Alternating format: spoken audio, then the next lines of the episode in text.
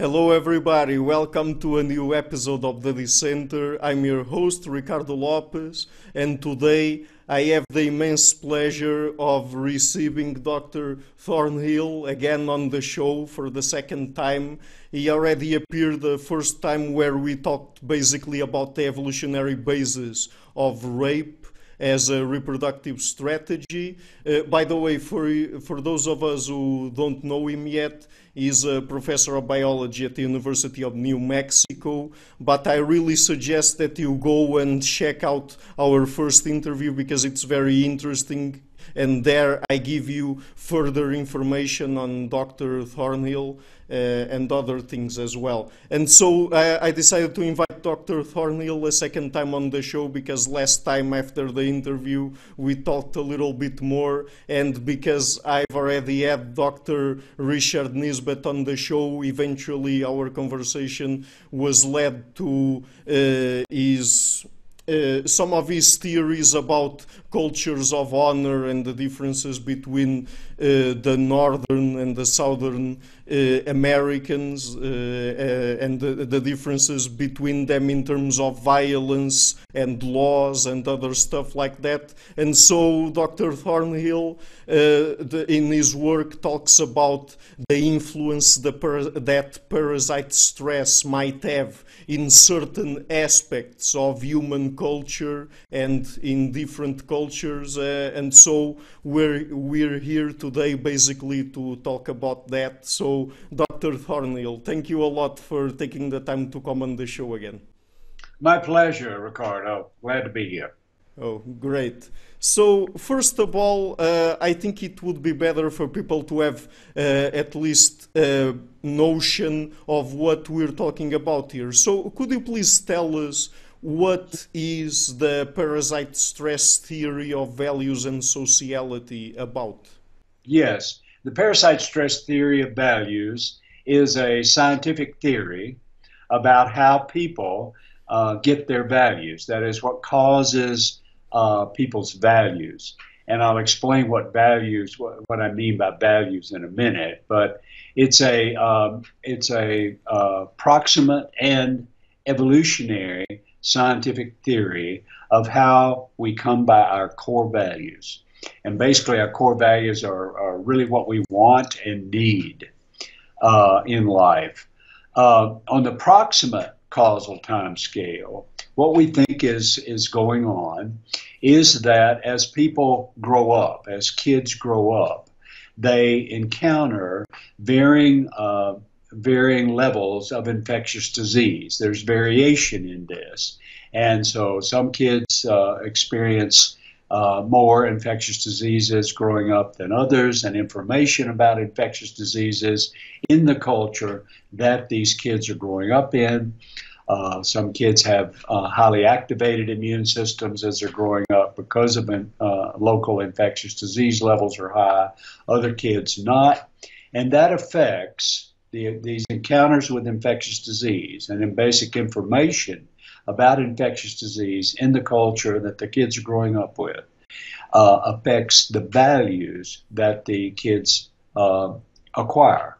And it's a strategic acquisition of values so that if you uh, if you're a kid growing up in high infectious disease areas, then you acquire values that protect you against infectious disease. If you're growing up under low infectious disease, then you don't need those values. And basically, the values of interest here are on a dimension, a continuous uh, it's a continuous variable on a dimension. And the values are uh, talked about in two different ways, depending upon the uh, area of scholarship you're, you're, you're, you're referring to. And in political science, political scientists talk about these core values of people on the conservatism liberalism dimension. So uh, way, you know, way over on the right, uh, highly conservative, and way over on the left, uh, highly liberal. And it's a continuous uh, dimension of, of value. So you can place uh, political scientists have uh, worked hard to come up with validated ways to measure individuals' uh, values. You can measure an individual's values and put them on that dimension of values. And it works for groups, and you can get average values for uh, for states of the United States, average values for countries of the world, and so forth.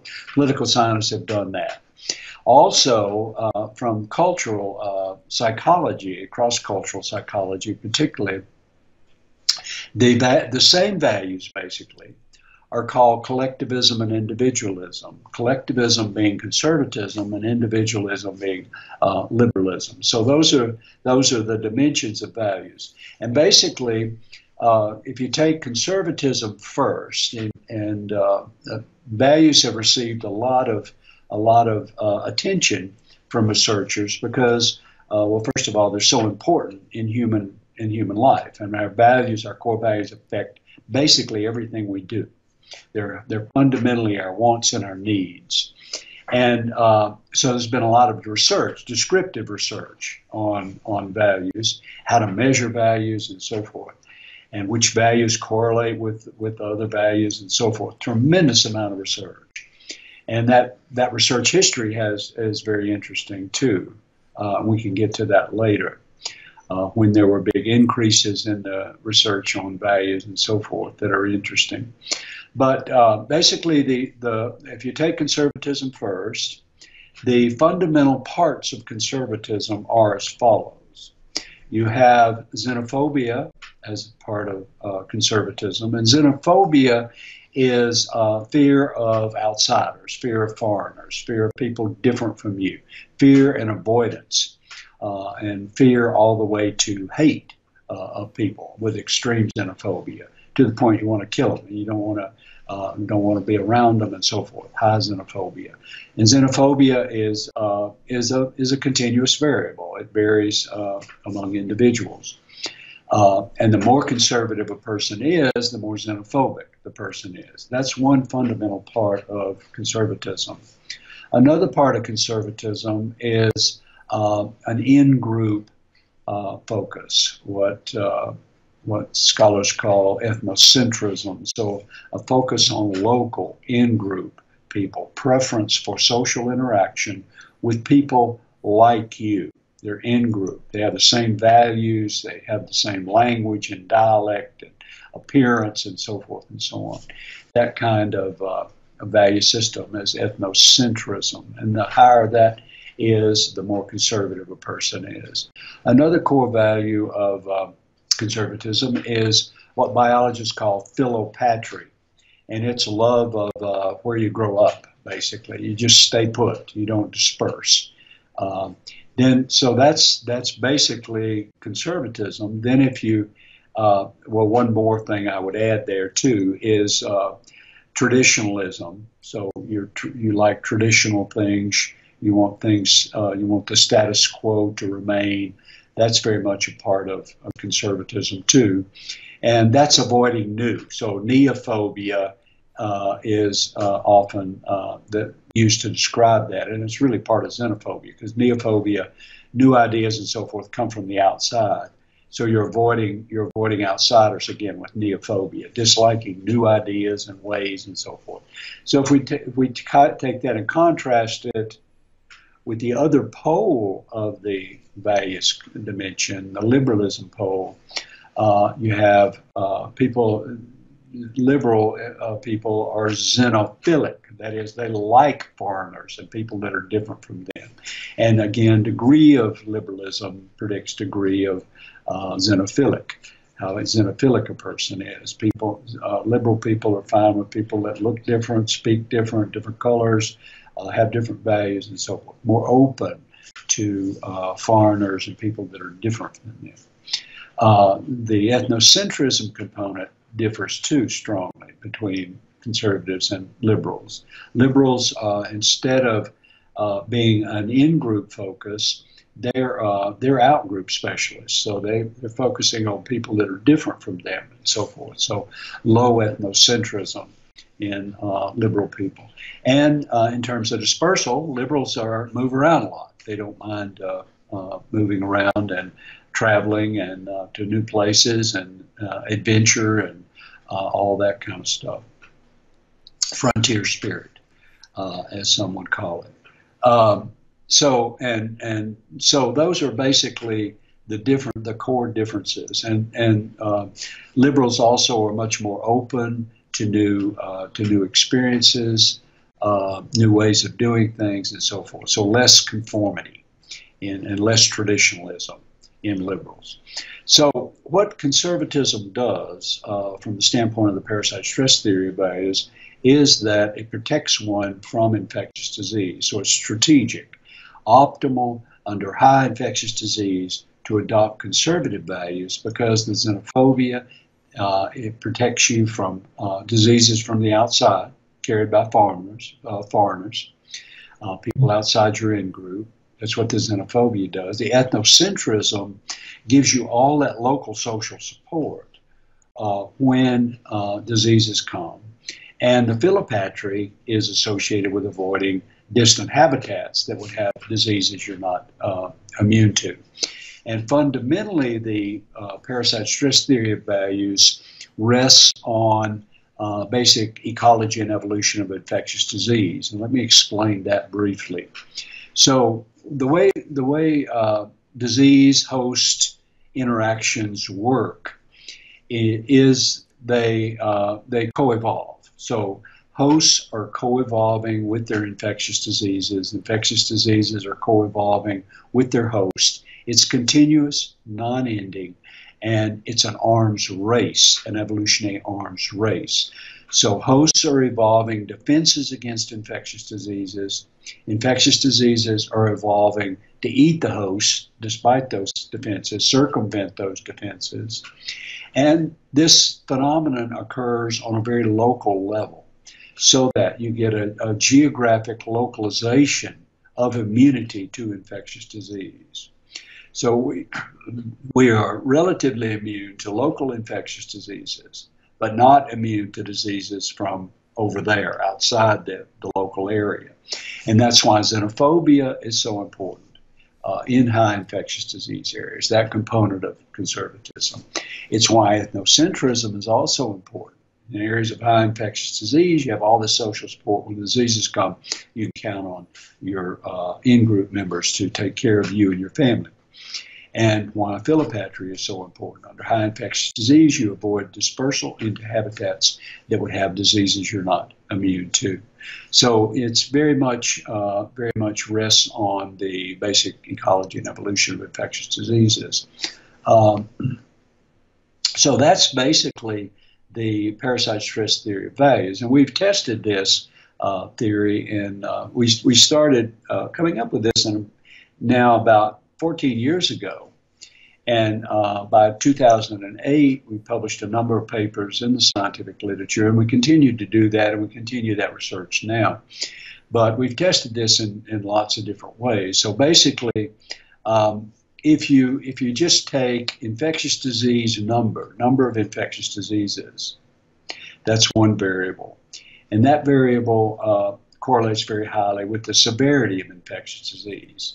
Uh, severity of infectious disease is the rate of infectious disease in an area, the portion of people that have infectious diseases. And these infectious disease data are available from uh, outfits like the World Health Organization and other sources that keep uh, continuous monitoring of infectious diseases across countries of the world.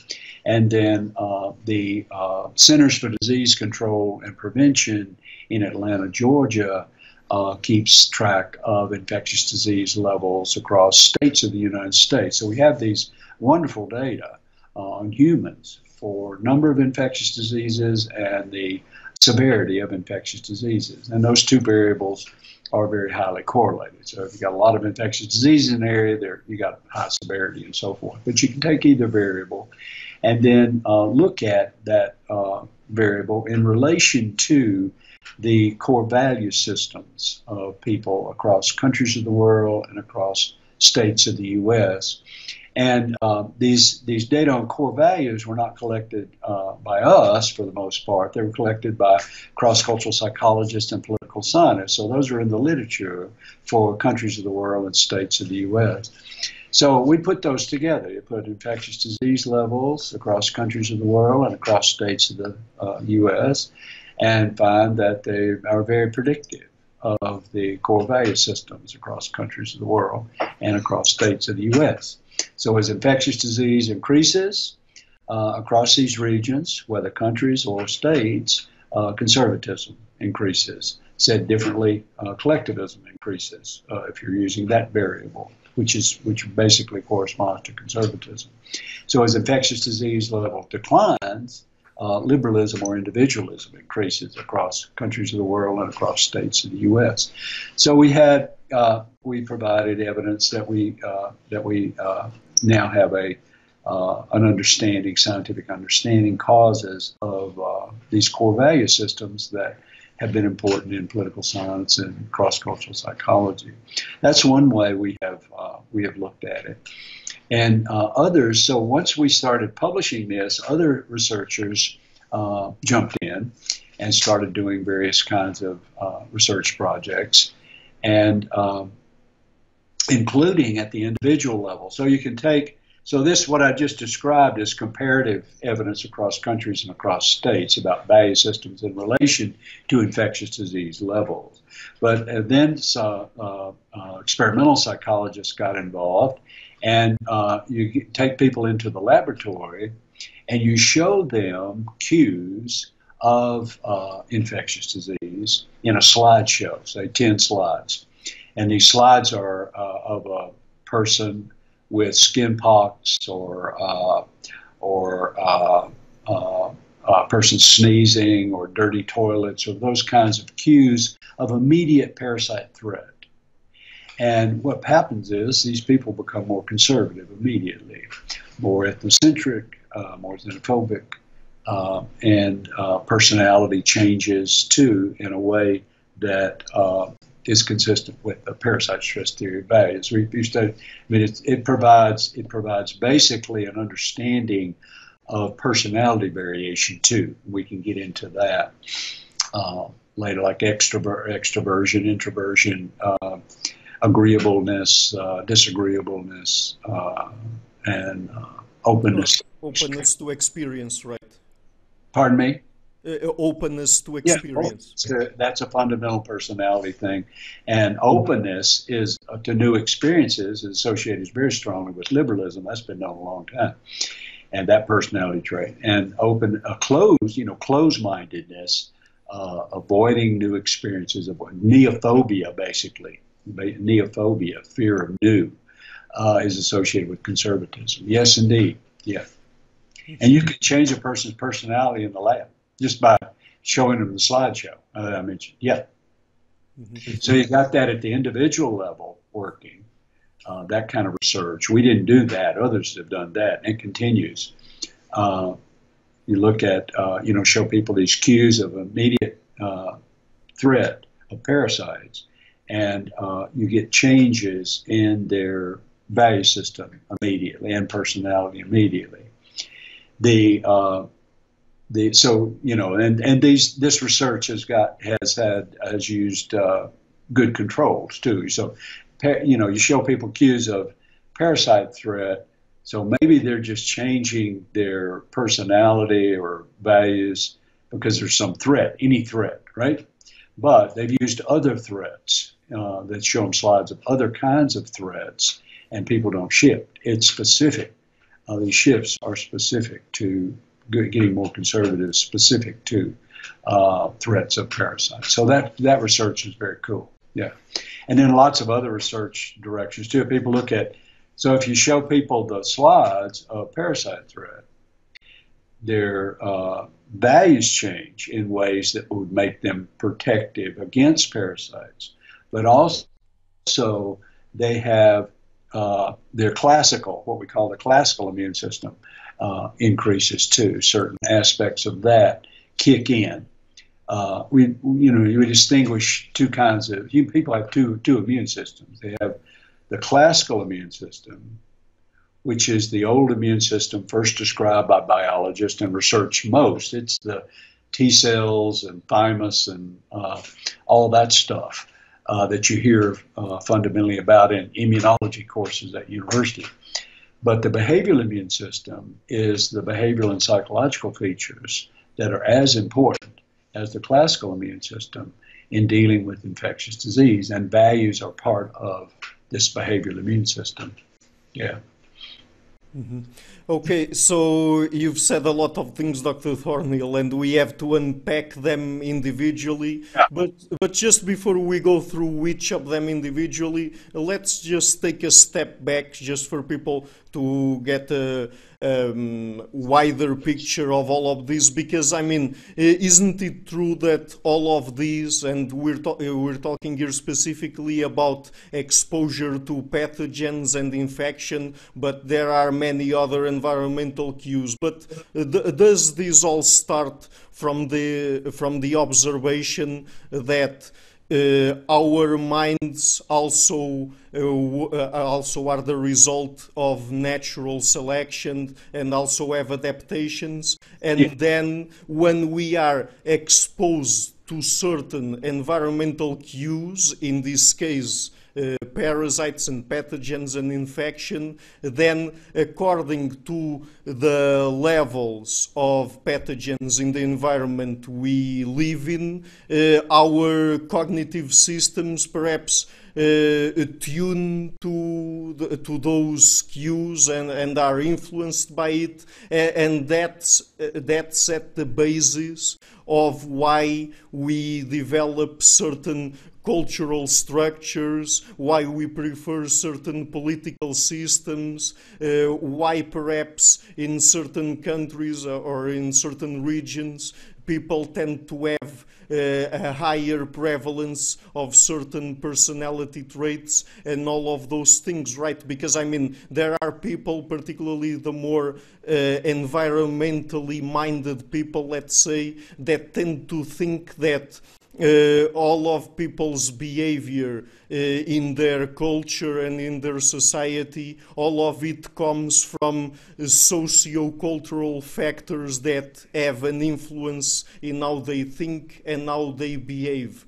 But yeah. I mean, even culture is not something that we can separate from our biology, and it doesn't vary independently from some biological aspects, and it also doesn't vary randomly.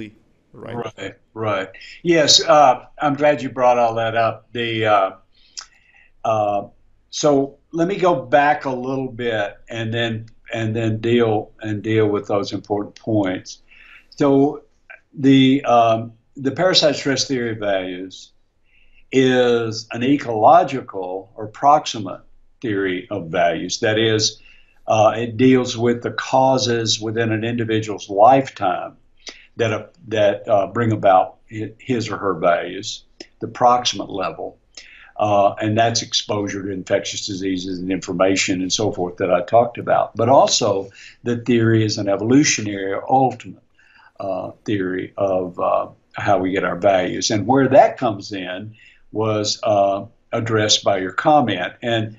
So the way the way culture acquisition works is, I mean, the modern theory of how we get our culture, basically, uh, how we get our cultural information, is that evolution by uh, natural selection has built psychological adaptations that function, that are specialized to function in the acquisition of cultural items that deal with local adversity, uh, that impact local fitness effects. So, ancestrally, these uh, the uh, these mechanisms were adaptive in human ancestral environments because these uh, psychological mechanisms uh, guided the adoption of cultural items that work against that work to deal to solve local adversity.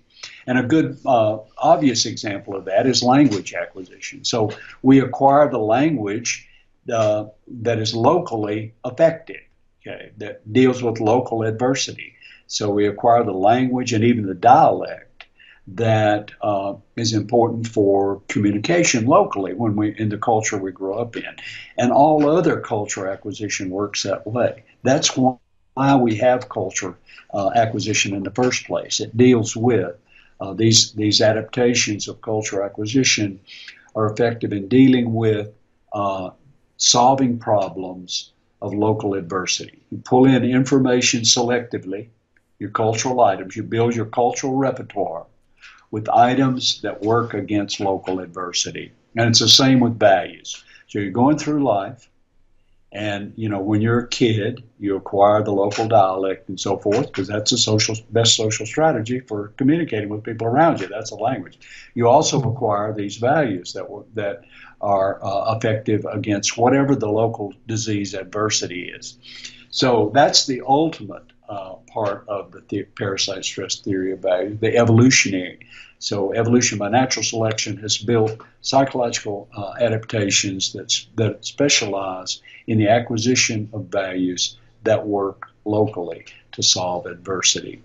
Uh, indeed, and then so so so then you you you mentioned too uh, the bigger picture of social structures and all that kind of stuff.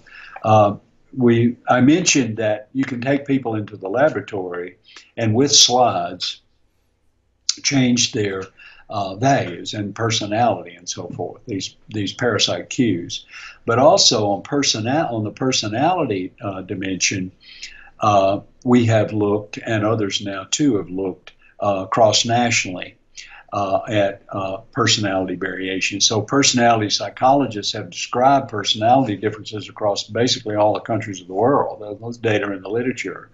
And uh, so, we, sh- we pulled those data on personality variation across countries and showed that, uh, showed that uh, conservatism or collectivism and uh, infectious disease levels are very predictive of uh, the personality data that have been collected by personality psychologists. And other aspects of social structure, economics, uh, economic stuff. Uh, we've looked at, uh, call it the parasite stress theory of economics, a new theory of economics that deals with some important features uh, of, uh, of economics. so, like diffusion of innovation. Economists have been very interested in diffusion of technologies. So new technologies, do they move, do they flow into a country or state or do they not? So they're, they're, they're classical data sets on uh, the flow of technologies into countries. And countries vary tremendously in uh, whether they have modern medicine or whether they have modern this or modern that in terms of new technologies. And we show that uh, parasite stress uh, is a predictor, a strong predictor, and conservatism and liberalism. So the more conservative the country, the less innovations come in. They just don't like the new stuff, basically. It comes out of that.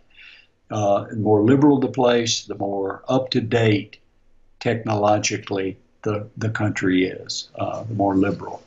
And so that's an aspect. And also the, the wealth disparity is another big issue in economics. Why do countries vary in uh, so much in uh, how the wealth is distributed among people? Why do countries vary so much in in why uh, in property rights uh, and so forth? Who can have who can own property?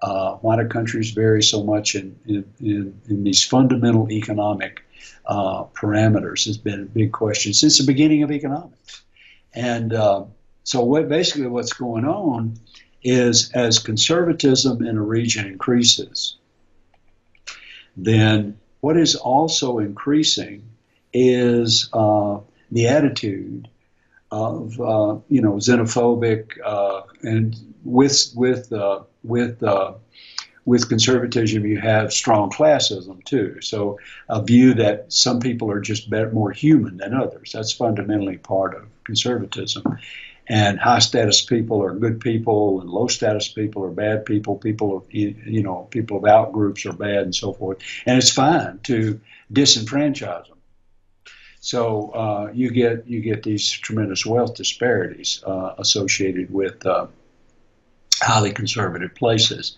And economists measure that as the Gini coefficient, G-I-N-I. They measure that every several years and publish data on all the countries of the world and how, how wealth is distributed. And the more conservative the country, the greater the disparity in wealth. And that's justified in the conservative mind because, you know, these people at the top with the money are just better human beings than the others. That's fundamentally a part of conservatism and xenophobia and outgroup dislike and, and so forth. So uh, we've done a lot with uh, with economics. Uh, and then governance too uh, across countries of the world has been of great interest to us. So uh, political scientists are very interested in how governance varies across countries. So countries vary from highly democratic to highly autocratic across the world. And uh, political scientists have described that in detail. Uh, descriptive data on uh, how how democratic, said differently, how autocratic, because these are on different different poles. How, democ- how democracy is low autocracy, high autocracy is low democracy. Uh, these uh, measures for all the countries of the world, and we show that uh, the more conservative the country, the more autocratic the country is the more liberal the country, the more democratic the country is. And political scientists have five measures of uh, democracy, uh, said differently, of autocracy across countries of the world, and they're very highly correlated. But they're stuff like, uh, uh depending on the measure, the degree to which uh, certain parts of democracy are emphasized, like uh, how widespread is the voting privileges of people in a country uh, how widespread is health care in a country? Um, how about property rights? How can only the rich folks have property, or can everybody own property? Those kinds of things are part of uh, democracy measures that political scientists have used. So we take all their measures and we show that they all are very strongly correlated with uh, collectivism. Uh, more collectivism, less democracy and very strongly correlated with infectious disease. More infectious disease, less democracy. So those kinds of things we've done we've done a lot of. Yeah. Mm-hmm. Okay, so basically you've done a bunch of studies which allow for us uh, to determine the arrow of causation because, for example, uh, people would tend to think that perhaps other factors, like, for example, GDP, and perhaps you, you could also give us an, other examples of confounding factors that come into the picture and that people put forth to try to explain uh, several different uh, traits that people have in terms of their political preferences and personality and their in group, out group dynamics and things like that. But I mean, you controlled for those other uh, political, cultural, and social factors and the levels of pathogen exposure, that, that was still the factor that yes. had prevalence over the others in terms of the effects that it had in explaining all of these uh, behavioral variables, correct? That's correct. So, yeah, basically, that's a good point. So, in the kind of comparative analysis we do, uh, you know, like across countries of the world or across states of the U.S., if we're looking at infectious disease in relation to some variable or conservatism in relation to some variable, uh, we very carefully uh, look at the literature uh, of scholarship in that area to see what scholars have thought is important in predicting, like democracy, degree of democracy, and so forth. And then we control statistically with standard analytical techniques.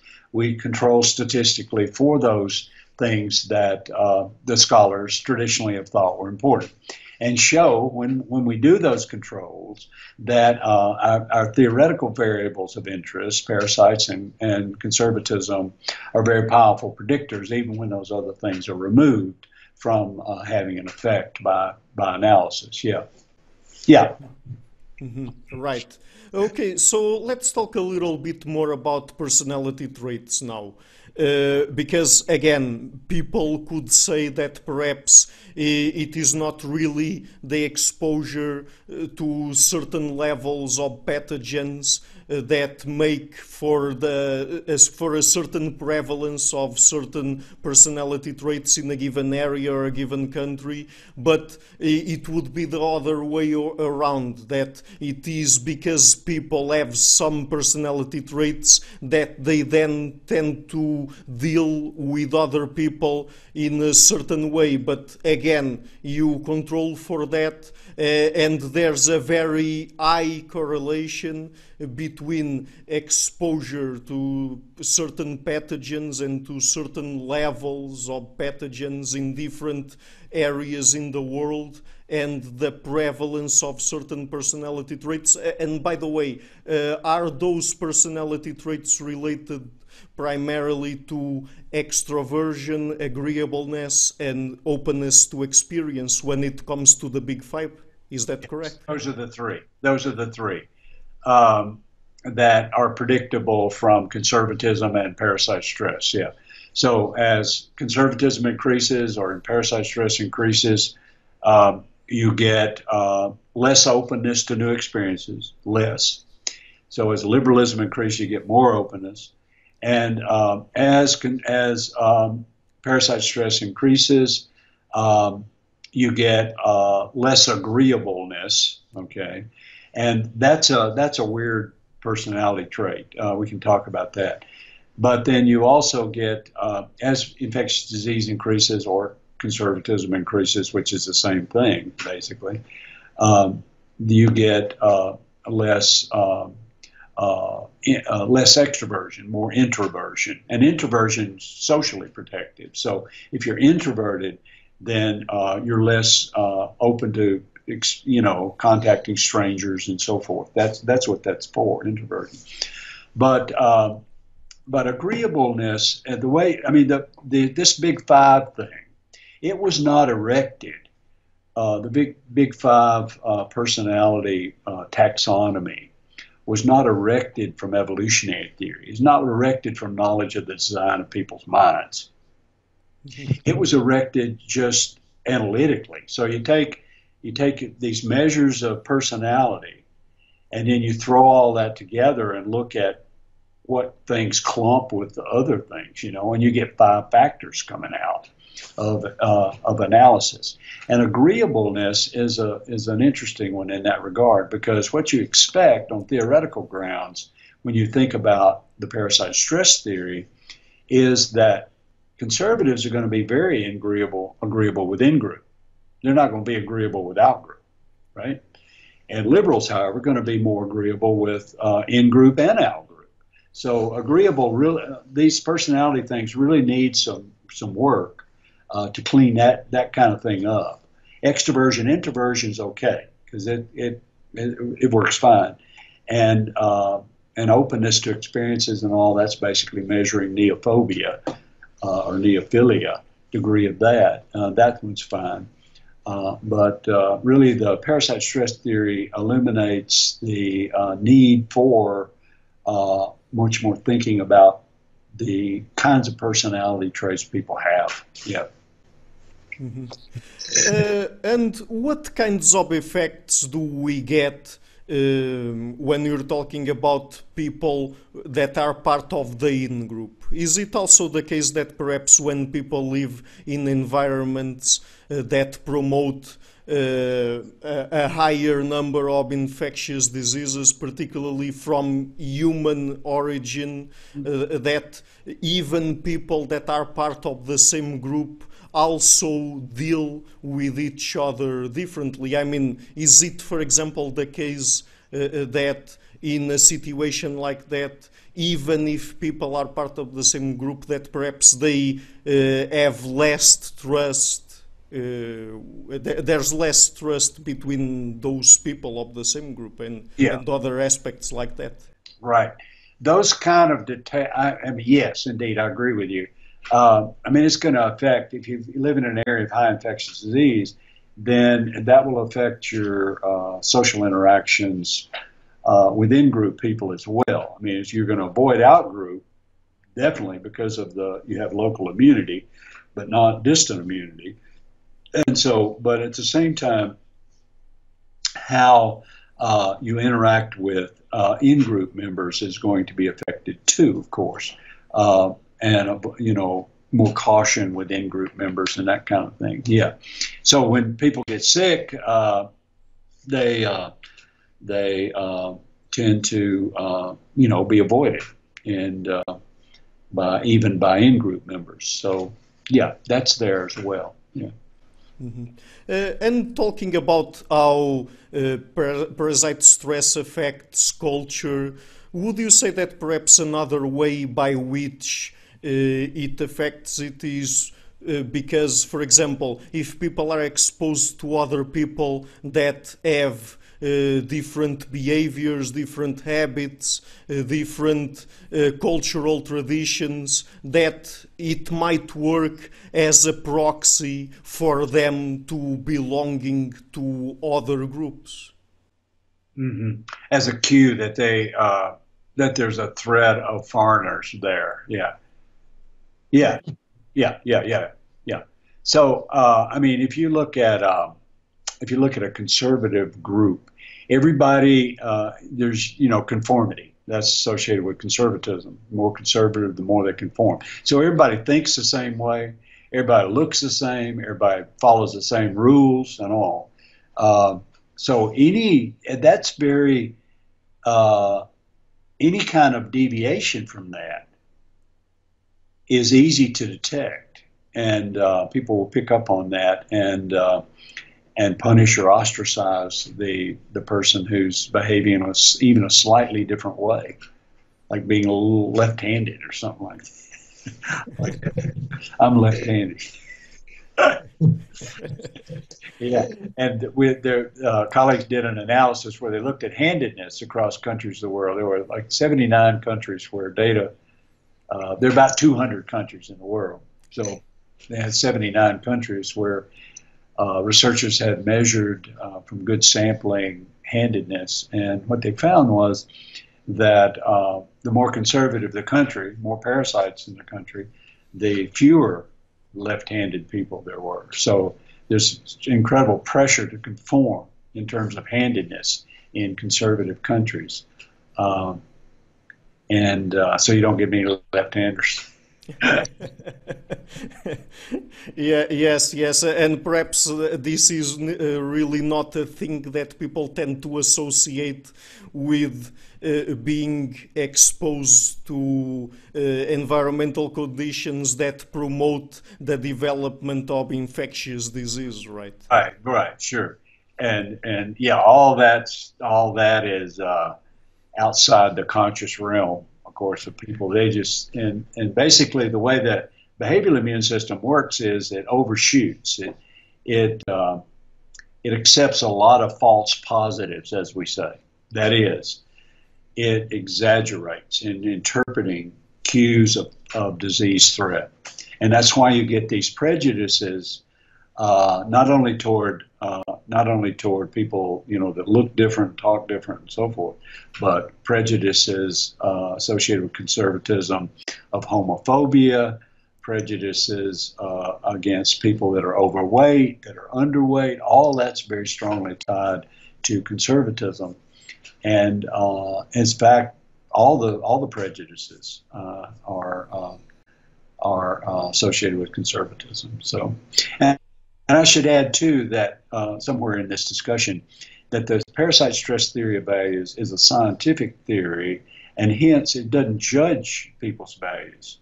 Uh, we all have our values, and we judge based on our personal values, but the, but the, but the science itself uh, makes no judgment of a person's values. Uh, it just gives you the causes of the values. It doesn't judge them and it doesn't say that conservatives are more uh, are more moral than uh, liberals or vice versa. It doesn't have anything to say about that. The science itself. Yeah. Mm-hmm. Yes, that's a very interesting point, and I was just about to bring it up. I mean, when we're saying that certain groups of people tend to behave toward uh, out groups or even people from their own group in certain ways, but that perhaps sometimes they are more conservative or more liberal or more violent or less violent, yeah. uh, and things like that. We're not making uh, uh, judgments here. We're just we're just describing how things are, and I mean, even I, I would say that if people are to pick on these descriptions uh, and say that. Uh, this is a good thing or this is a bad thing, that then they are committing the naturalistic fallacy because they are deriving moral values or moral judgments from scientific facts. Right. Indeed. Yeah, it's important to keep that in mind and uh, not to make the naturalistic fallacy to uh, to uh, deduce that uh, what is true in the world, what is factual about the world, gives you moral guidance. Yeah, that's just not part of uh, not part of the program. Yeah, yeah.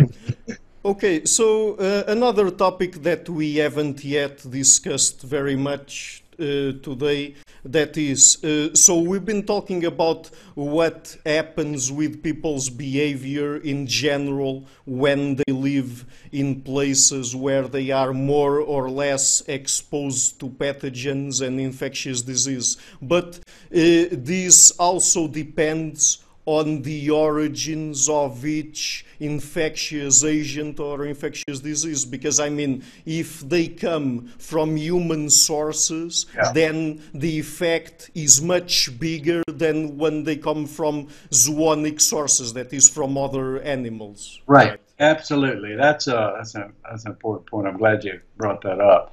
We've looked at that in great detail. Uh, the parasite stress theory of values is also we also call it the parasite stress theory of sociality because it's a general theory of social behavior. So if you're xenophobic, you're behaving socially differently than if you're not xenophobic. If you're ethnocentric, you're behaving socially different, and so forth. So it's a general theory of social behavior. And um, and uh, so let's see now. Your question was again, oh yeah, the kind of parasite, right? So it's about human social interaction. Parasite stress theory about it's about human social interaction and uh, contagion risk associated with human social interaction. So diseases of humans are divisible into two categories basically. We can talk about them as zoonotic diseases, zoonotic, and these diseases uh, are, are catchable from non-human animals only. So we get these diseases, these zoonotic diseases, and there are a lot of them, from livestock, from pets, from wildlife, and so forth. That's where those diseases come from. The other category of human infectious diseases is non-zoonotic, and we get those from humans. Get those from humans. We may also get them from wildlife, in some cases, but we get them from humans too. So basically, you can break the uh, you can break the human infectious diseases down, and epidemiologists do this. You got the zoonotic, you only get from non-human animals. You got the uh, category of uh, that we get from humans, and in that category, you got human specific. You only get them from humans, or you get them from humans and other animals. But anyway, you get if you get them from humans, then that's what the parasite stress theory of values mainly talks about. How how how uh, levels of those, rates of those infectious diseases that we get specifically from humans, or get from other animals, but also from humans, but we get from humans, uh, relate to value systems and these other variables we're talking about, personality, et cetera, et cetera, et cetera.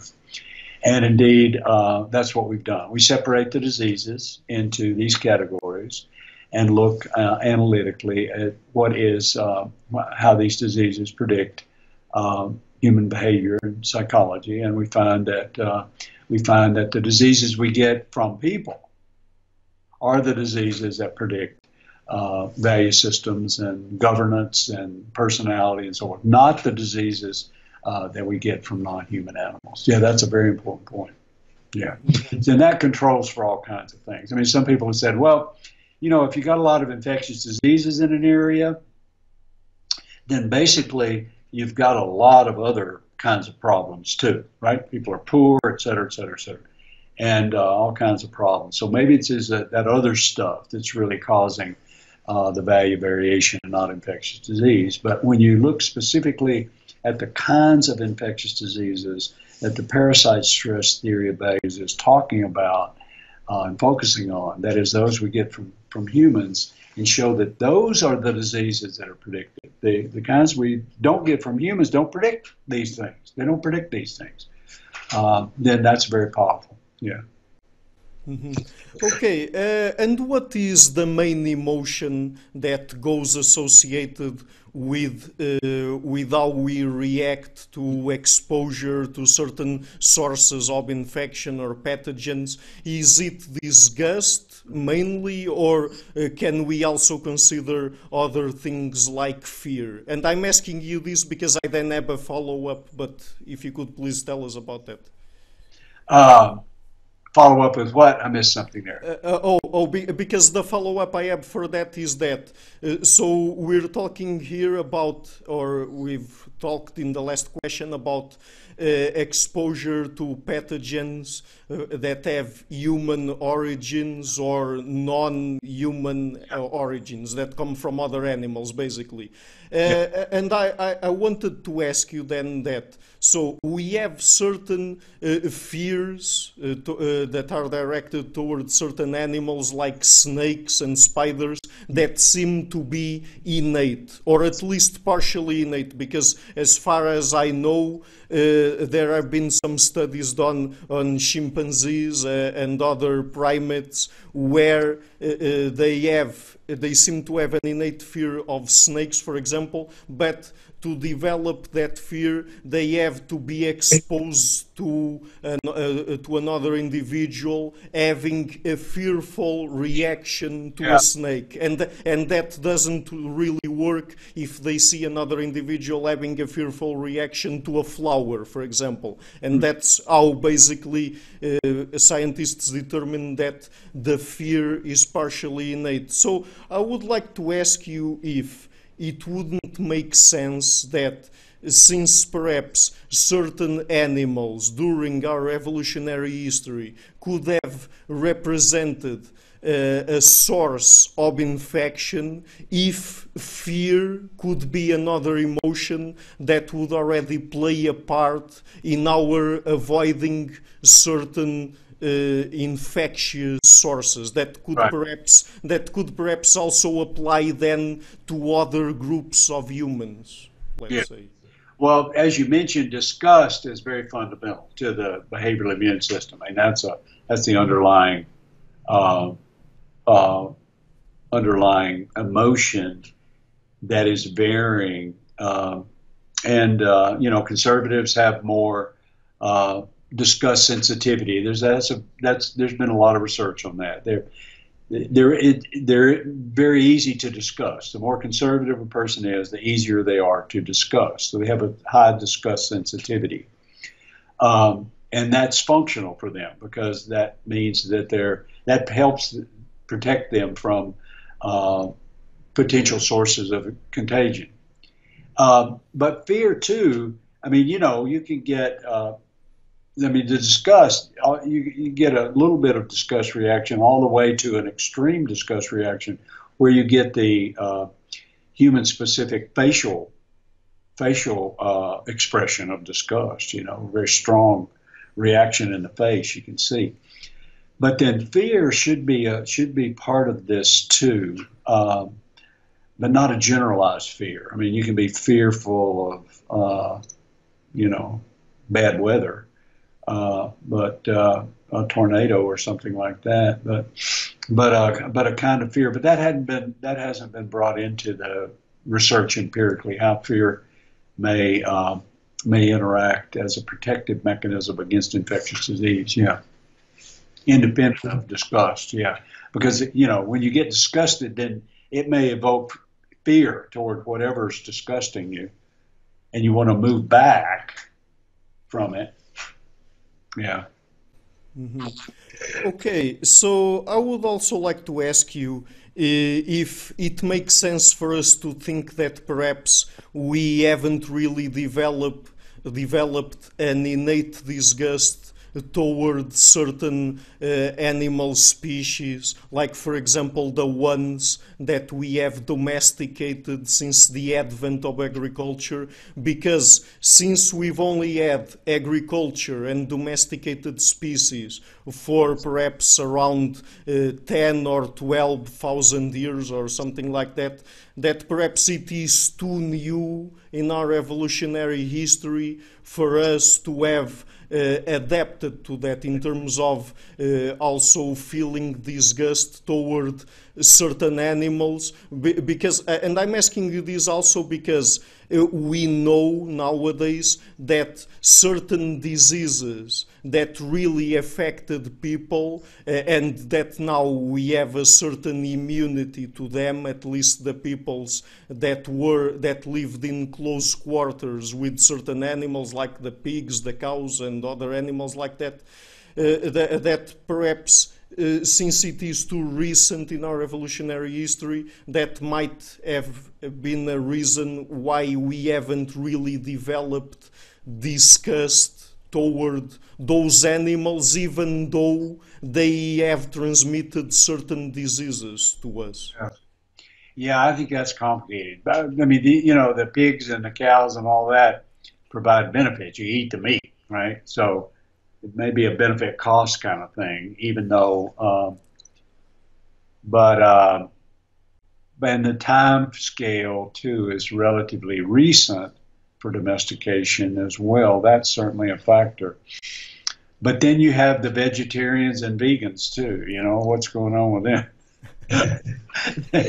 it's not. They would say it's not a disgust uh, reaction as to, or maybe it is. I mean, you know, do they get disgusted when they think about eating meat? Uh, if so, maybe that's uh, a bit of uh, a specific response to domesticated kinds of animals, kind of meat. Uh, I don't know. It's complicated. Yeah, it's interesting.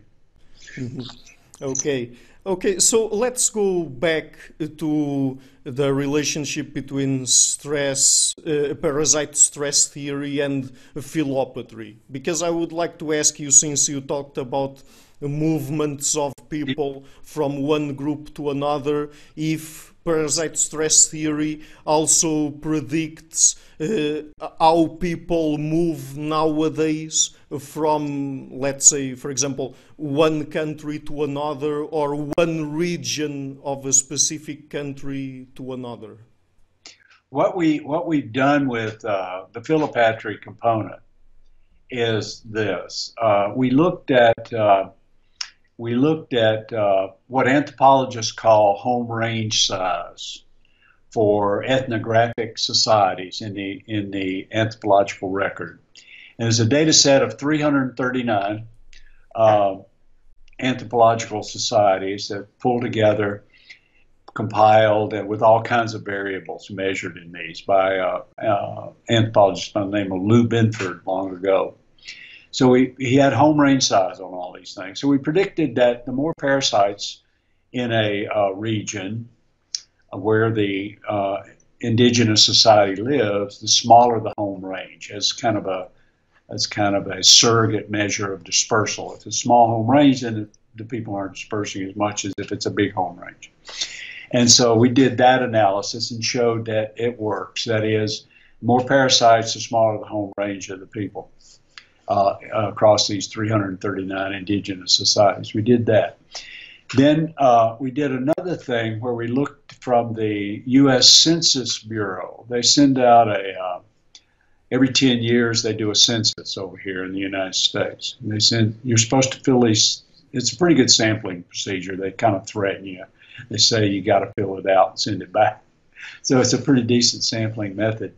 But there's one question on it that we focused on in the last census, which was uh, have you moved from your state to another state since the last census? So that question of whether you've moved to another state uh, since the last census. And we predicted, of course, more movement the more liberal the states were, or less movement, the more conservative the states were, the U.S. states. And that worked very well too.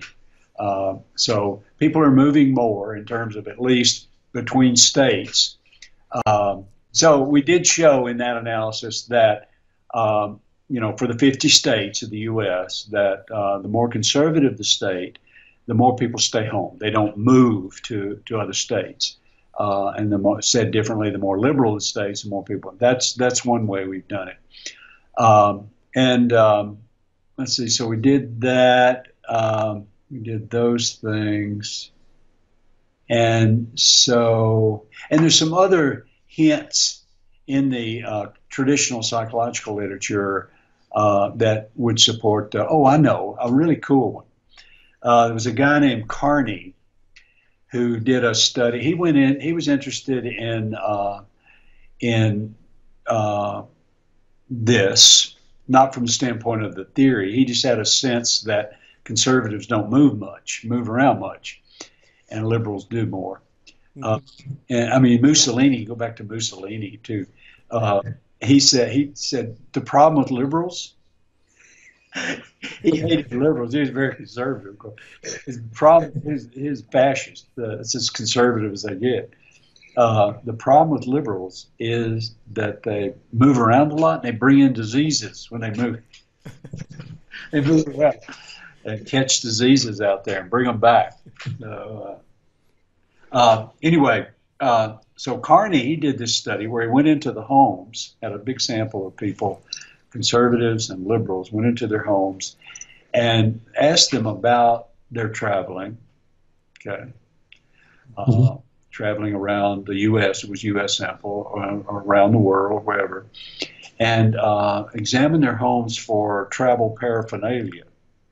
So all kinds of things, you know, travel uh, souvenirs and all that kind of stuff. And he showed the more conservative the person, the less traveling they had done, and um, and so that was kind of a cool study, too. So there's evidence uh, for the philopatry, certainly from various levels, but the individual level and the ethnographic societies and so forth and so on.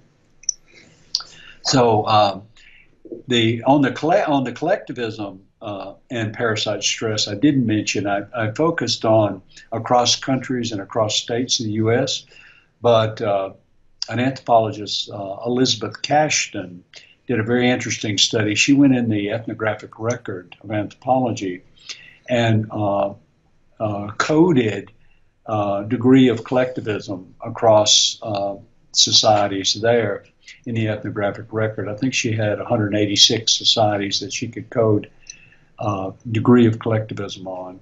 And uh, then their parasite stress scores are available for all those ethnographic society locations from work that Bobbi Low did and Elizabeth Cashdan too.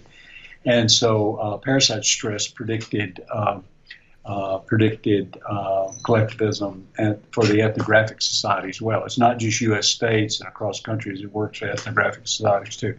So that's powerful comparative stuff. Yeah. Mm-hmm. Okay, so I would also like to ask you uh, the, uh, was it the case that in all of these studies that you've been talking about, uh, people also controlled for uh, IQ. And I'm asking you this because one of the factors that go into uh, the level of IQ that people are able to reach also has to do with, uh, for example, if they are exposed to infectious disease that affects their neurodevelopment, then they might get uh, a lesser score on their IQ scale, let's say. Uh, and and uh, I also want to ask you about this because it seems to me, at least, that IQ is highly co correlated with uh, things like openness to experience, at least in the aspect of being open to new ideas. Uh, right. Uh, and and so yes, and the other factor would be that one, the the fact that people uh, are uh, are more open to novelty uh, and new ideas and things like that. Sure. Yeah, that's uh, that's a good uh, part of this story. Actually, we did we did a lot a lot of research on IQ variation.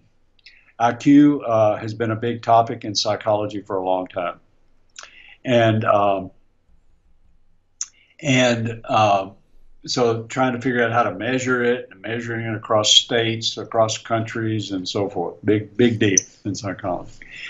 But why does it vary so much? Is is a question we were interested in. Why does it vary so much among individuals, among groups, among states, among countries, and so forth?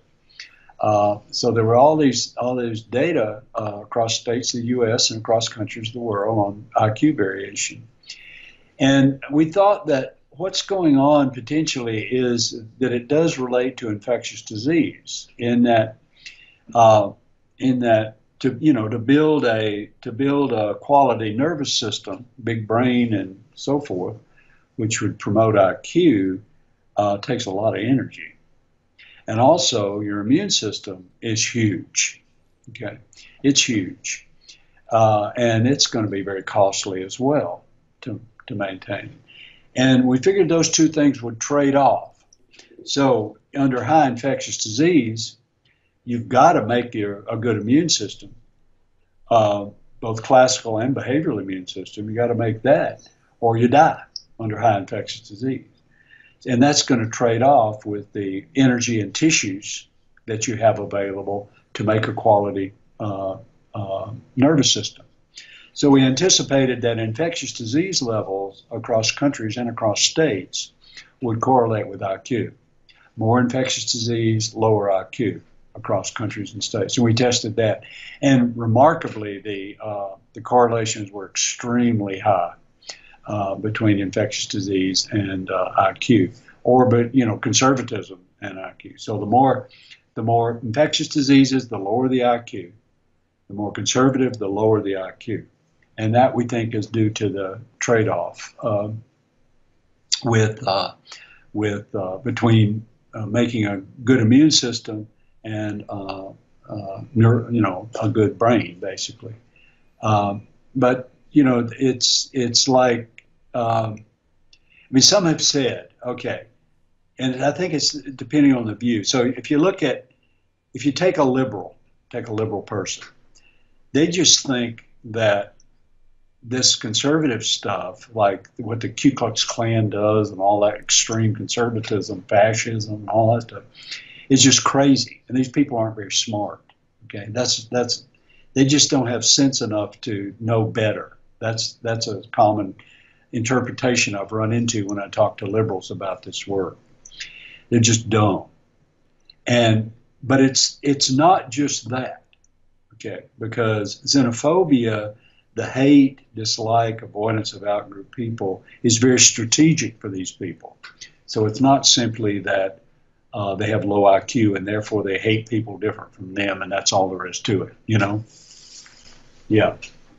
Mm-hmm. Okay, so now let's move on to talk about a more specific topic that is the one that I referred to at the very beginning of this interview that is the differences between people that live in the southern United States and the northern Americans, let's say. So we've already talked about uh, things like conservatism and liberalism and how people, uh, and in terms of also philopatry and ethnocentrism and things like that. But uh, I would like to ask you if uh, parasite stress theory of values also does a better job than perhaps explanations that have been put forth by people like Dr. Richard Nisbett and others when trying to explain differences in terms of people resorting more or less to violence to solve uh, social conflict and also perhaps levels of religiosity uh, and also support for gun ownership and being against gun control and other factors like that that really differ between northern and southern states of the United States. Right. Yeah, that's a topic we've uh, we we spent a lot of time on actually the uh, culture of honor, as Nisbett called it. It in, and in short, the culture of honor is just collectivism. It's conservatism, culture of honor, and uh, this the you know the uh, the valuing and reverence really a reverence almost of in-group people to the point where and you're tied to them. So conservatives uh, have a different conception let's start here have a different conception of self than do liberals. That's been known a long time in psychology so the conservative self is uh, not an independent individual, it's an interdependent individual. So the conservative self sees self uh, strongly related to the other in group members, so the extended family and so forth. It's not separable from that. The, in, the, the, the liberal self is an individual, individualism, uh, the indivi- uh, a separate entity, okay, that, that thinks on his or her own, uh, acts on his or her own, doesn't need permission from the in group, and so forth. Whereas the conservative is tied in decision making and thinking uh, to the in group. It's an intellectual interdependence that the conservative has, whereas the liberal is intellectually independent. So if you if you insult a conservative, you're simultaneously insulting that person's mother, father, grandfather, in group, the whole thing. Because that person is part of all that and reveres all those people because of the strong social size associated with ethnocentrism. As a result, if you insult that person that way, that person's going to get mad. And that can escalate all the way to lethal violence. That's why you get that's why you get such high homicide rates in conservative places. It's not just the southern United States. If you look at homicide rates across countries of the world, they're correlated very strongly with parasites and conservatism, positively correlated. So the culture of honor, basically, this whole honor concept, where you honor your family, you honor your in group, and if you're if somebody disrespects you, uh, you take action against them uh, and you can escalate in that action and kill them and so forth and so on. All that is uh, coming out of conservatism, and uh, so we look at we looked. Uh, so Nisbett, I mean, they they very uh, they very nicely show Nisbett and colleagues have shown that the the southern United States is has very high culture of honor. They show that very well.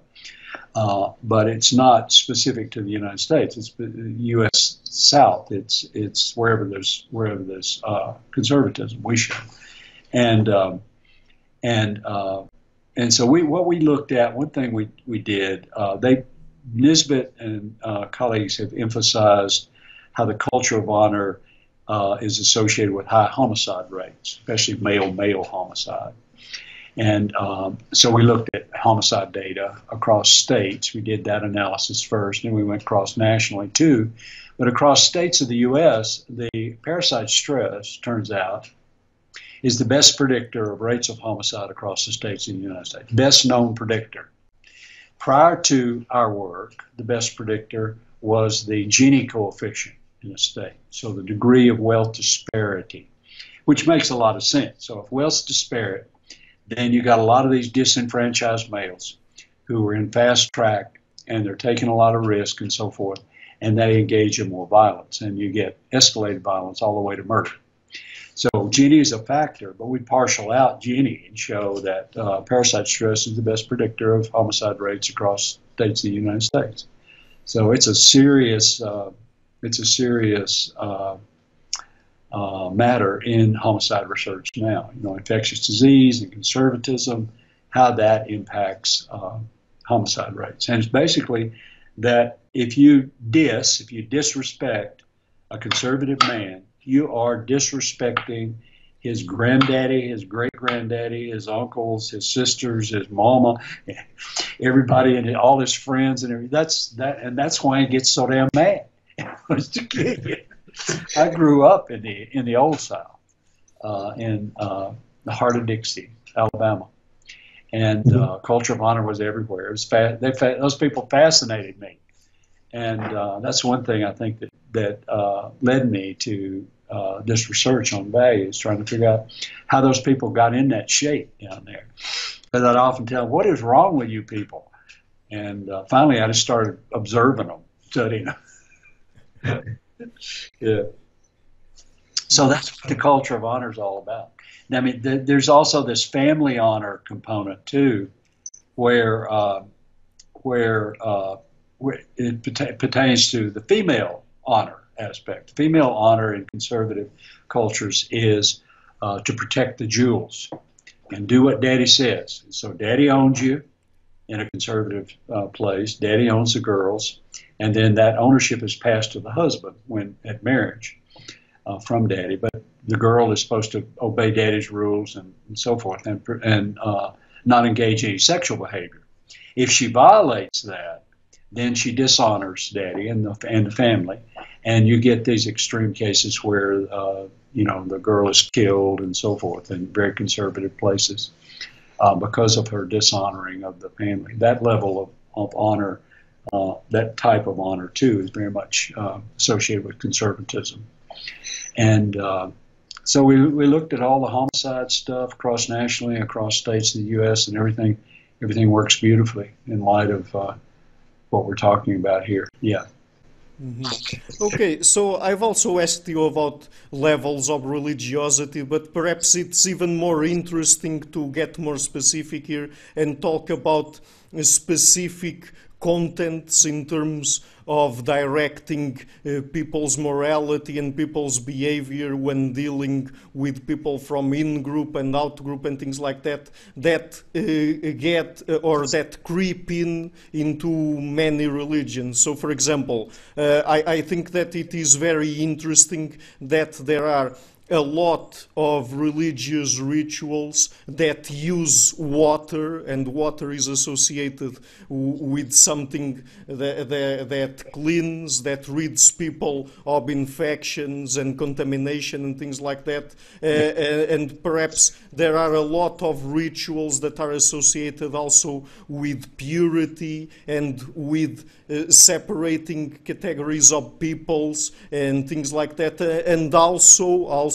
since we're talking about exposure to infection, uh, there there's a lot that goes into religion that has to do with uh, sexual behavior and and avoiding being promiscuous and other stuff like that. So that also comes uh, from uh, parasite stress. Right? Yes, indeed.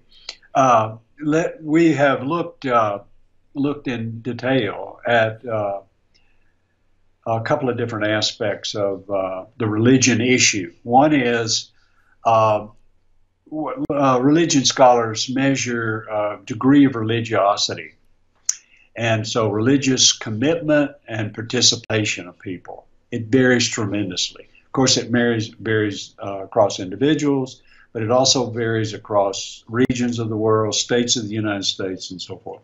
And religion scholars have been very interested in measuring this religiosity, religious commitment, and, and participation. There are data in the literature on uh, all the countries of the world, the states of the United States, and so forth. They're religion scholars. And we figured that uh, religiosity as a component of conservatism would be predictable from the parasite stress theory so degree of uh, degree, you know, parasite stress uh, as that increases, you should get more religiosity. And we tested that against the data in the literature provided by uh, religion scholars that they've accumulated there, and showed that that is true. That is, more the more uh, infectious disease, the more religious people are, both across countries of the world, across states of the U.S. And uh, religion, what it does is uh, it serves the ethnocentric part. So you get the in group in group focus associated with religion, and the more religious, the more in group focus and less out group interaction there is. And it also gives a boundary. I mean, religions are defined by religion scholars as a group over here believes in a particular God, and this group over here believes in a different kind of God. And that's a significant difference to the people. They differ in this belief. So it's, it creates a boundary, religion does, and that's a xenophobic, that serves the xenophobic aspect of disease uh, disease worry and, and avoidance and so forth. So, yeah, we showed. Uh, I mean, this provided a new theory of religion. It's it's parasite based basically and, and value based, and that's one thing we did with religion. And the other thing was uh, religion scholars have been interested in why uh, regions of the world vary so much in number of religions. So if you look at uh, some countries of the world, you'd have you know hundreds of religions in the country. Other country, ten religions, like Norway and Sweden and so forth. They don't have many religions but but if you go down to the equator, uh, you got lots and lots of religions in those countries, and most of these religions most people have never heard of. You'd have to be a religious scholar to even hear of. They're, they're, they're minor religions, but very important to the people that have them, of course, even though they're minor in terms of number of participants. Uh, but religion scholars have uh, tabulated the number of religions uh, per country, and we took those data and showed that uh, the more parasites in a region or the more conservatism in a region, uh, the more uh, religions you find. And that's an aspect of the theory, that uh, pattern is an aspect of the theory, parasite stress theory we haven't talked about, which is that it, uh, it's a theory that generates uh, new cultures. So basically, if you have a, a culture in a geographic region, because of the xenophobia, ethnocentrism, and philopatry, you get a localization uh, and a fractionation within that within the big culture. You get a fractionation, and you get boundaries and so forth, and you get new cultures arising. That so the parasite stress theory uh, is a theory of the genesis of new cultures, and we measured we, we looked at that aspect of the theory by looking at the number of religions uh, across countries of the world and the number of languages across countries of the world. Linguists have been interested in that too. Why some countries have so many languages and other countries don't have any language. And uh, we showed that uh, parasite stress uh, and conservatism predicts the number of religions and the number of uh, uh, languages across countries of the world. Yeah. So that's going on out there too. Yeah.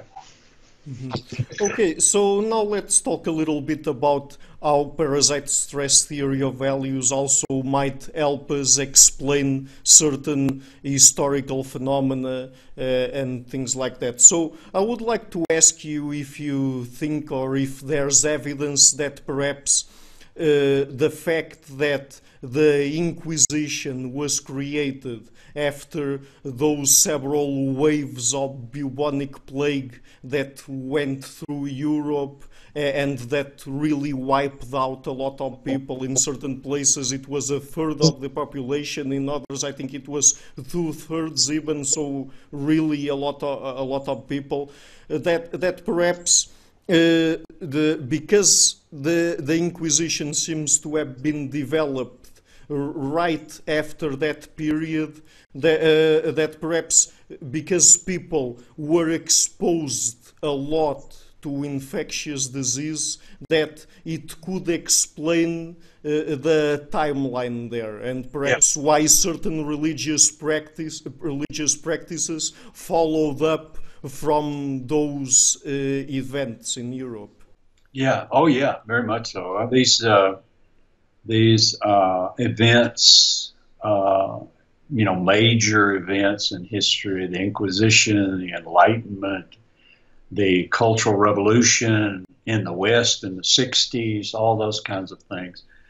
Uh, liberalization of values in the 60s in the West, all that stuff's been very interesting to us. And, and uh, we can start picking away at that.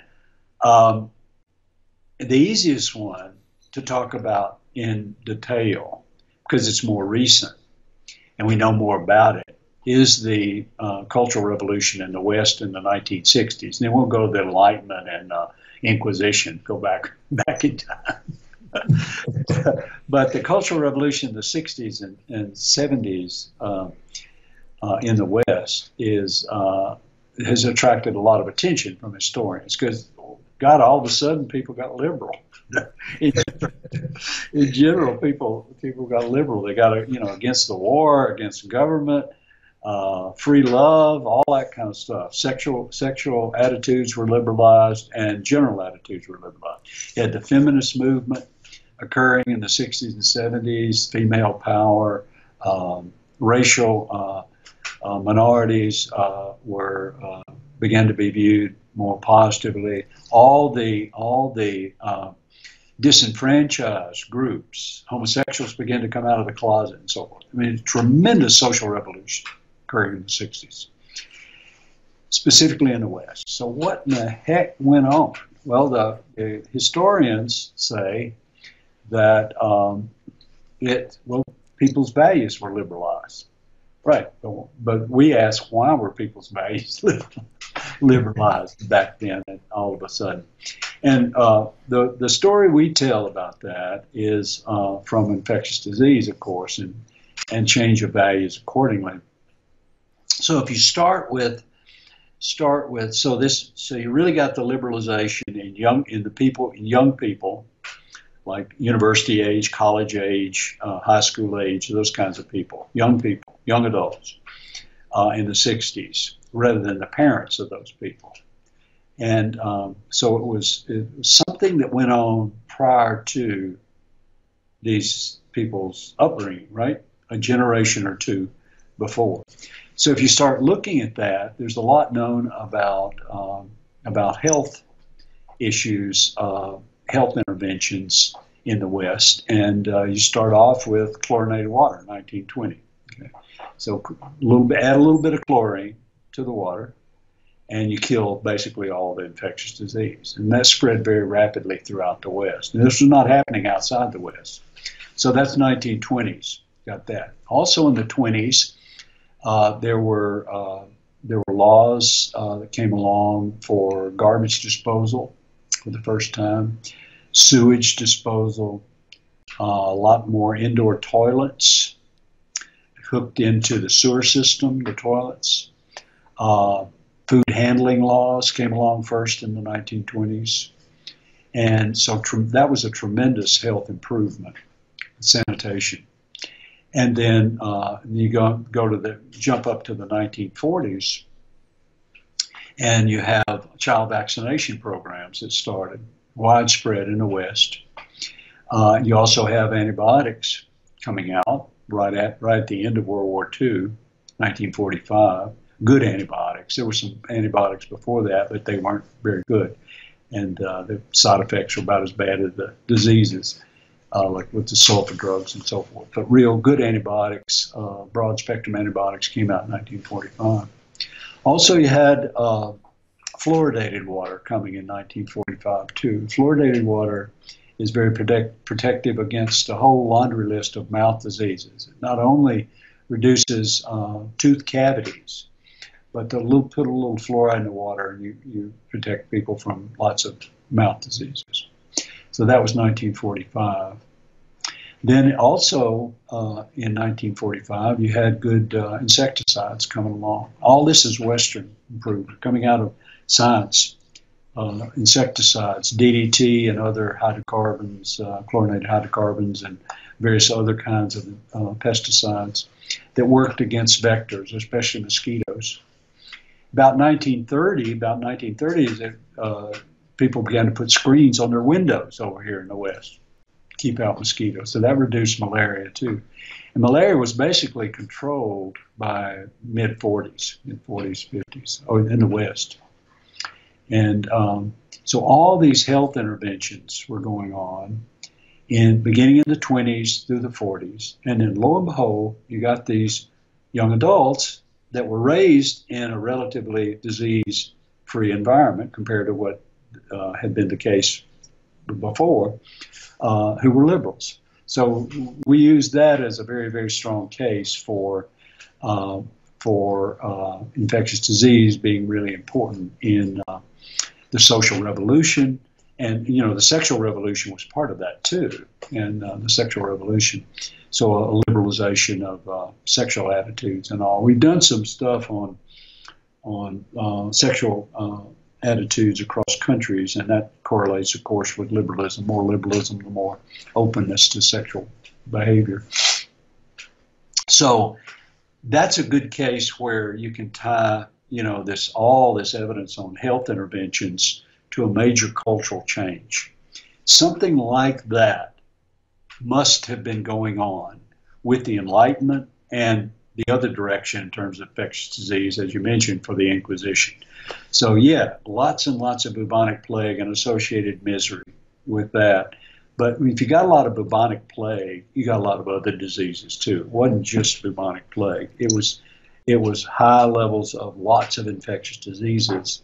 Bubonic plague is the most famous because it kills so many people, but uh, and you know and so dramatically uh, killed these people.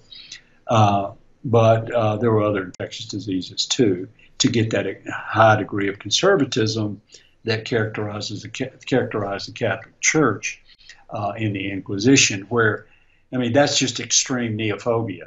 I mean, you know, her- that was that was against heretics. Okay, anybody that speaks negatively about the church will kill you, basically. Um, and uh, that's just neophobia. That's an expression of neophobia, which is which is extreme conservatism. Yeah, and with the Enlightenment, uh, with the Enlightenment, uh, what you've got. I mean, first of all, it's important to realize that these these liberal things, uh, the Enlightenment, uh, the Glorious Revolution, those kinds of things going on at the same time, scientific revolution, uh, all that occurred at high latitudes. Didn't occur at the equator. Okay, you're not going to get a, you're not going to get a scientific revolution at the equator still or or an enlightenment at the equator. That's that's high latitude, and and that that that's uh, all else equal. You know, you got fewer parasites were higher the latitude. So parasites like it wet and warm, and so they do better at uh, low latitudes than high. So all these all these things, uh, but the details of the Enlightenment and so forth have not been have not been looked at. I, I imagine. I mean, if you look at just you know, if you put in if you put if you if you Google uh, in the Enlightenment and sanitation, mm-hmm. what you see is the beginning of uh, concern that people had about getting getting uh, getting human waste piped out of the city.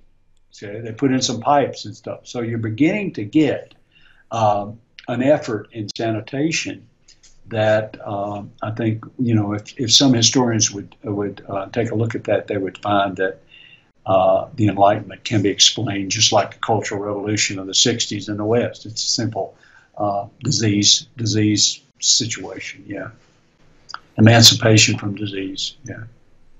Mm-hmm. Yes, so uh, I think that uh, this is a very important discussion because I mean people think uh, tend to think that it is values that cause people's behavior, but but perhaps they don't tend to uh, question uh, where those values come from, and perhaps the, uh, there, there's another line of causation, something something that comes prior to the change to the changing of values, and that in this case it is parasite stress, and in other cases it might be other uh, environmental aspects. But I mean, perhaps people tend to focus too much on uh, purely mental things and very little on environmental circumstances, at least a lot of the time. Right. Yeah, I, I, I agree. Um, I mean, you know, if, if you go through all of our evidence, uh, you you must, uh, uh, if you're objective, you're going to be, you're going to see uh, that parasites are playing a much greater role than uh, we knew before in explaining values. And, we certainly haven't uh, proposed that parasites are the only thing. There could be other things affecting values, but uh, we think parasites have been overlooked and uh, need to be very much uh, in the minds of uh, people who are interested in values, what the causes of values are. And, you know, not only people who are interested in the causes of values from a scholarly point of view, but people who are interested in values from a humanitarian point of view too. Uh, that uh, you know, our evidence says that if you want to make people more egalitarian, make them more liberal, make them less prejudiced, then uh, you need to focus on emancipating people from parasites. And then you will begin to get people that grow up and uh, are more uh, liberal minded and open to uh, and less prejudice and so forth. Yeah. Okay, so let's just tackle one last question before we finish the conversation here. Uh, that I think it's also a very interesting one, and it is not uh, particularly focused on humans, but in all animal species in general that has to do with this. So, uh, again, about parasite stress. Uh, would you say that this is another factor that is the levels of exposure to infectious sources and pathogens and parasites? That this is another factor that we have to take into account Eh, in explaining, for example, uh, how uh, two different groups of the same species uh, get separated and then perhaps develop philopatry and then eventually over time they end up speciating. Yeah, yeah, very, yeah. That's uh, that's part of our research actually to look at the role of uh, infectious disease in creating new species. I mentioned that uh, we think infectious disease is creating new cultures. So you got this culture in one region, and you get in, if, if that region is a high infectious disease region, then the infectious diseases, through their effects on values, will fractionate the original culture to the point where you get new cultures arising. It, we think it works the same way, basically with uh, creating new species and explaining the uh, great variation in species numbers across the world. So ecologists have known, biologists have known a long time that there are a hell of a lot more species in the tropics than in temperate zones.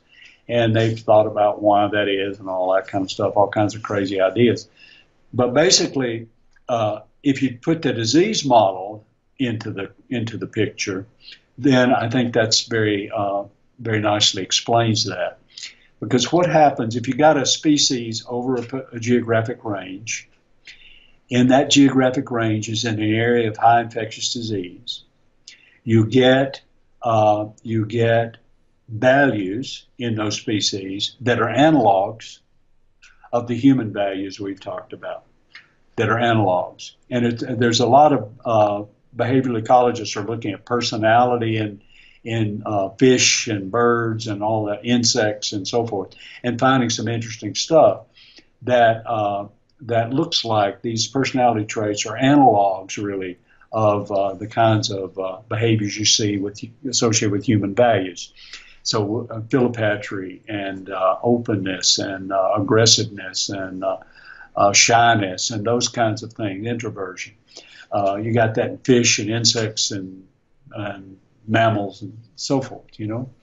So, um, so basically, under high infectious disease, you get this original species range fractionating, and um, uh, and you know, uh, then you get genetic discontinuities between these groups, all the way to reproductive isolation. Then you have new species, which explains, we feel, the uh, strong uh, latitudinal correlation in species number.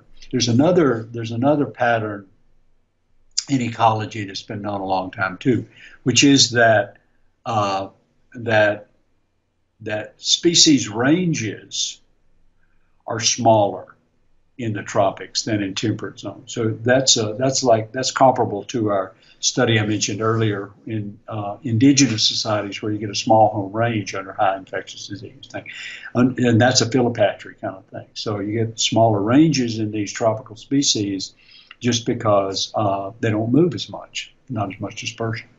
So that's we call this uh, the speciation part of this story that we're talking about. We call that the parasite driven wedge model of speciation, a new model of speciation. Yep.